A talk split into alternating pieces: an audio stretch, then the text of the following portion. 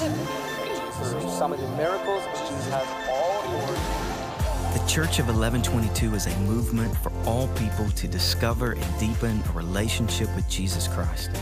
Welcome to our Lent podcast. Hey, this is Charles Martin. This is the story of blind Bartimaeus at the gate in Jericho. The crowds are massive. Some 20 miles down from Jerusalem, Jesus is walking into Jericho. He's been here many times. It's one of the oldest cities in the world. Something like 26 cities have been built here, one on top of the other, over a period of some 5,000 years. Jericho sits in the cradle or intersection of ancient trade routes, so it's long been a hub of commerce, news, and information. Due in large part to a primarily oral culture, Jericho is buzzing with the rumors of a carpenter who can perform miracles. The blind see, the lame walk, the dead are brought back to life. The epicenter for all that buzz is the city gate. News travels from here to the far corners of the globe. Sitting in the sand is a blind beggar. Given his infirmity, it's the best he can do. We don't know if he's ever been married or had children. The only definitives we have for certain are that his father was Timaeus and that he lives in Jericho and sits daily by the gate. We also don't know how long he's been there. We do know that his name, Bartimaeus, means son of Timaeus or son of the unclean. The fact that he's known by any name at all suggests he's been around long enough for people to get sick and tired of the persistent rattling of his tin cup. He seldom bathes, smells unpleasant, his hair is matted, food particles caught in a greasy beard, clothes tattered, fingernails need clipping, feet filthy. His chosen location is strategic. This is storied ground, the city of palm trees. This is the very gate where Joshua, or Yeshua, the successor to Moses, whose name means Yahweh is salvation, marched around the city and defeated an enemy with a shout, a single spoken word. It is here that Joshua res- rescued the harlot Rahab, a defiled woman, and all her family because she hid the spies and believed, quote, The Lord your God, He is God in heaven above and on the earth beneath. Given her public proclamation, Rahab dwells in Israel to this day. Bartimaeus is blind, not deaf, so he sits by this same gate as another Yeshua comes near. It's also interesting that this city is under a curse. Remember this, it matters a lot. He's no doubt heard about the lepers, now clean, about the lame, now dancing, about the demons cast out, the 5,000 fed, the paralyzed man lowered through the roof who walked out the front door, the lame man at the pool of Bethesda who picked up his mat, about the woman who bled, and he's heard about Lazarus and how he'd been in the stone, stone tomb four days when the carpenter from Nazareth called him out. He's heard about the power of Jesus' words and how he speaks even with the filthy and the defiled, and how he forgives sins. To say Bartimaeus has been waiting for this day is a bit of an understatement.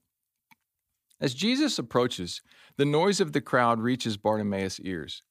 He knows they're still some way off, but he can contain himself no longer. He stands and begins jumping up and down, waving his arms, saying, Jesus, Son of David, have mercy on me.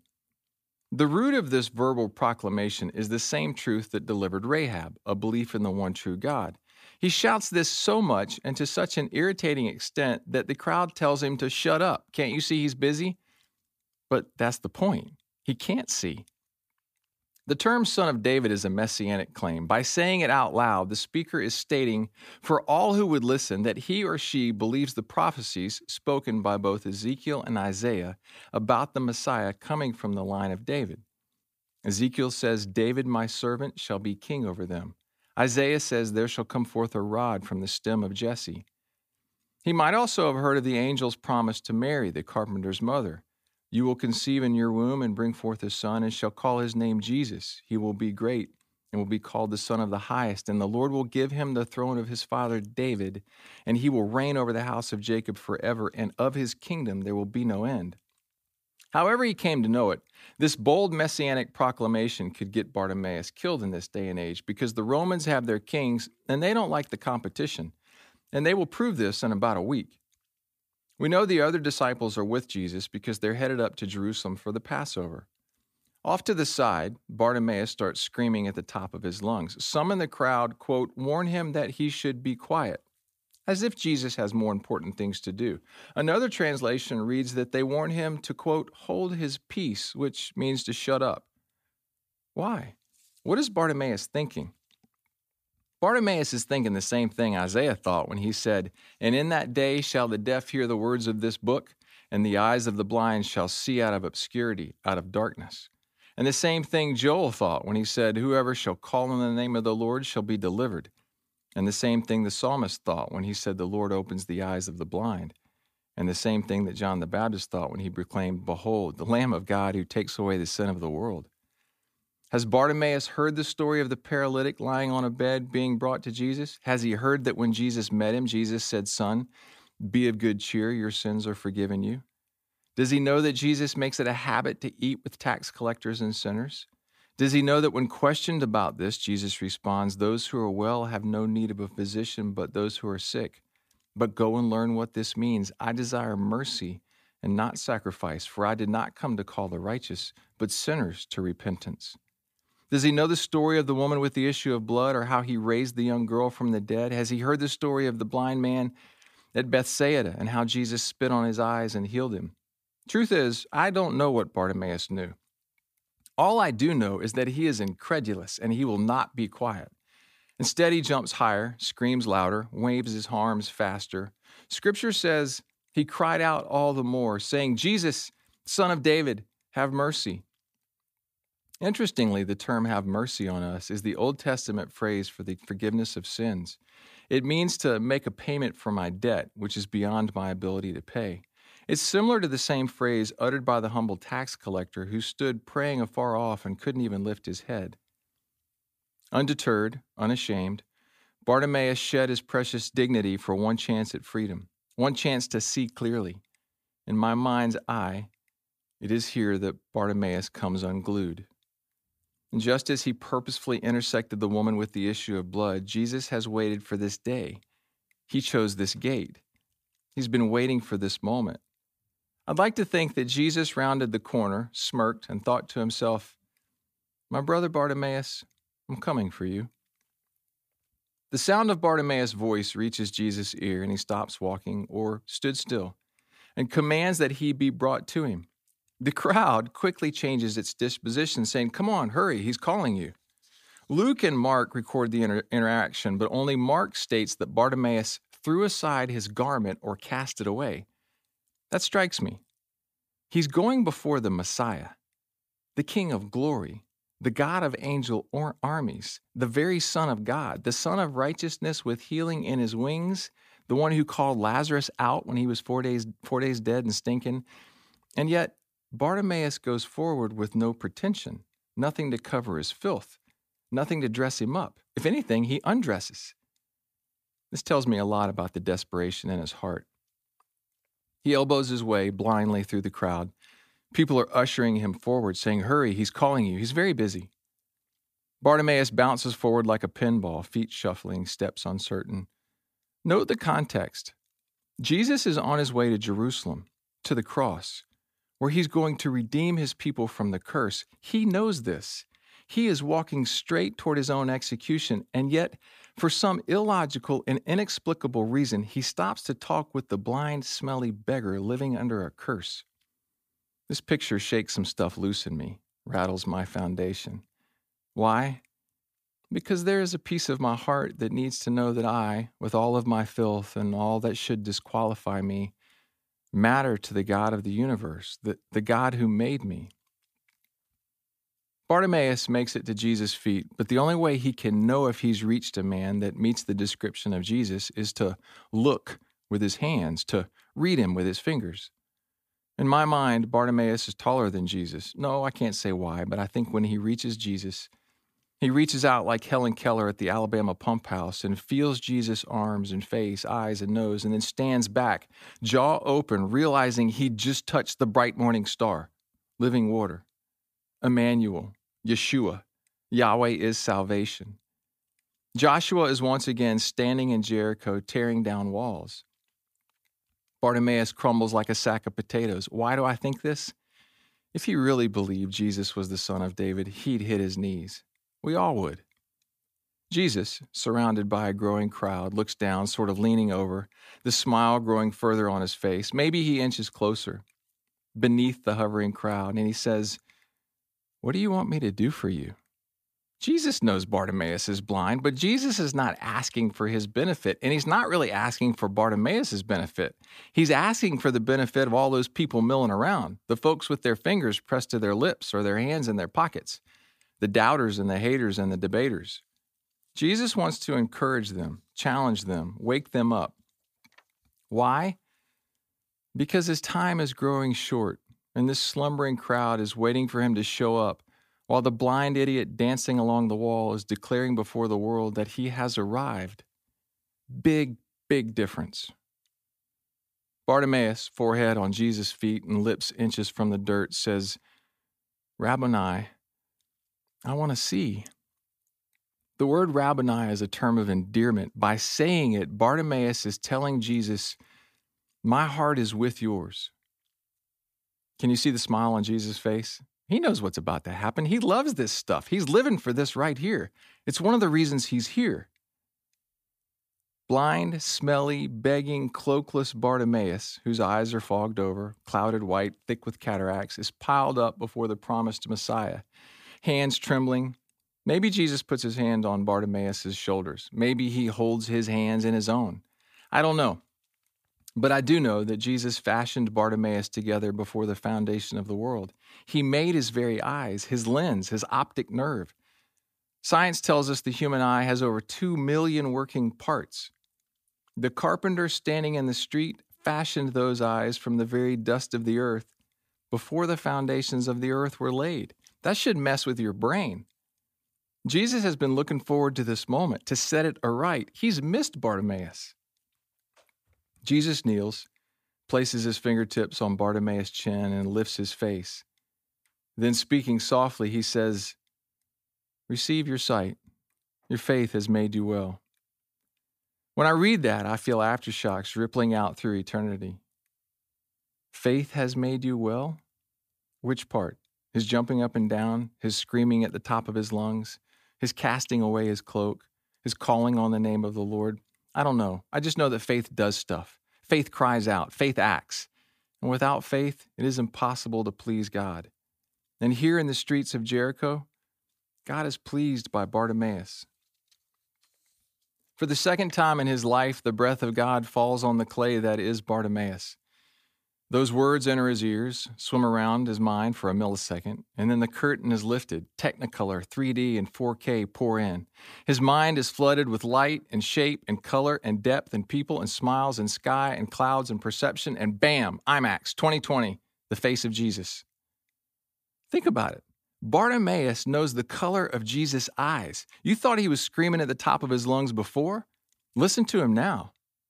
And watch where this occurs in the city gates of Jericho. Why? Jesus is sending a message to the world. He is standing in a cursed city, speaking to an unclean man living under a curse. It's a good description of me, of you. Jesus says, Your faith has made you well, the same words he spoke to the woman with the issue of blood. Remember the message he sent to John the Baptist some months prior the blind see, the lame walk? Among other things, giving sight to the blind is the signature of the Messiah. And where does he sign his name? In the dirt at the Jericho gate on the road to Jerusalem. Jesus is headed to the cross. He knows this. He is putting not only the physical world, but the spiritual world on notice. If one act served to stir the crowds into a frenzy greater than the crowds at the World Cup, it was Jesus healing blind Bartimaeus. When he spoke to Bartimaeus, he drove a stake in the ground, saying, I'm coming, and I'm bringing the kingdom of God with me. From there, Jesus walks through Jericho and up to Jerusalem into the city of the great king, where countless throngs throw their cloaks on the ground before the colt he is riding, where even the rocks cry out. People are exuberant and everyone is screaming at the top of their lungs. Jesus walks from cursed man and cursed city to a hill where the blood of Jesus redeems us from the curse of the law and cleanses us from all sin. I think this is intentional. Mark tells us that Bartimaeus, quote, followed Jesus. This is conjecture on my part, but I think Bartimaeus followed him through that next week. I think he was in the crowd staring at Jesus on Calvary. I think Bartimaeus saw Jesus crucified. How could he not? Scripture records one final interesting occurrence on that street in Jericho. Without being told, without being prompted, when Bartimaeus declared for all the naysayers, saying, I can see, everyone spontaneously gave praise to God. Collectively, all those doubters in the crowd, all those people with their fingers pressed to their lips, the same people who were shushing Bartimaeus and telling him to shut up, were jumping up and down, screaming at the top of their lungs, saying, Son of David, Son of David. That's what happens when the blind see. Belief was the decision, faith the action, praise the effect, glory the echo through eternity, which has just echoed into your ears and, oddly enough, through the airwaves. I wonder if Jesus has just sent you a message from the Jericho gate. Several years ago, when I really read this story for the first time, it pierced me, and the thing that did it was that while LASIK had freed me of glasses, I was and am still blind to myself, to my own stuff, my selfishness, pride, criticism, judgment of others, unforgiveness, the stuff about me that is not like Jesus and continues to break his heart. It was in that instant that the Lord allowed me to see me, albeit briefly. My takeaway then and now is that I'm not habitually self aware. I'm even less aware of my effect on others. More often than not, I'm not. Just can't see the forest. You can ask Christy. Ask my kids, ask my friends. Knowing this about myself, I wanted to rattle my own chain and create something to remind myself, a marker. So I had a bracelet made. It's like an ID bracelet, except it doesn't have my name on it because I know my name. On one side, it reads, Jesus, son of David, have mercy on me. And on the back, the part that touches my skin, it reads, Rabbi, I want to see. It's become a lifelong prayer, sometimes daily. When I get to heaven, I plan to hug several necks, and one of them will be Bartimaeus. I want to thank him for his life and for his public proclamation and for voicing it out loud, for driving a stake in the ground and holding fast the confession of his faith, for shedding his dignity long enough to stand with the unashamed. I pray I have the stuff inside to do the same. With that in mind, I'm taking my place along the city wall, joining my voice with the town crier, my friend Bartimaeus than the rest of the course of the unashamed, and screaming at the top of my lungs that this matchless and magnificent Jesus, this awesome God of battle axe and spear, this God of angel armies who commands his angels concerning me and mine, this Messiah, this Emmanuel, this prophecy fulfilled, this faithful one, this truth, this holy God who upholds all things by the word of his power, this lover of my soul, this Alpha and Omega, this beginning and the end, this brightness of the Father's glory, this firstborn from among the dead, this King of all kings, this King of glory, this great I am, this Son of David, loves nothing more than getting down in the dirt with a blind, smelly, defiled beggar like me, that for some mind blowing reason, he has time for me, and that you and I matter a lot. There's a part of my heart that doesn't even know what to do with this revelation. What I do know is that one day I will see him face to face. And on that day, I'll know the color of his eyes. Jesus, Yeshua, your name means salvation. You are the Lord God. You are God in heaven above and on the earth beneath. And I join my voice with those who proclaim who you are. You give sight to the blind, like me. I've been blind a long time. Blind to me, blind to who you are, blind to my effect on others, blind to the damage and pain I cause, blind to my arrogance and indifference, blind to my own sin. Rabboni, I I want to see. I want to see you. I want to see who you are. I want to see this world through your eyes without the color and prejudice of my own lens. Please come touch the eyes of my heart and give me better than perfect vision. Yeshua, please have mercy on a sinner like me and give me eyes to see you. Like Bartimaeus, I am throwing away my cloak and I am following you, my King. Lastly, Lord, I know that when you leave Jericho, you're going up to Jerusalem, where you will wrap yourself in the sin of the world and allow us to crucify you, the spotless Lamb. Please, Lord, Give me eyes to see what your blood does for me. And forgive me for being so blind that I even have to ask this at all. In Jesus' name. Thanks for listening. Our prayer is that this podcast will help you deepen your relationship with Jesus. For more resources, go to coe22.com forward slash Lent.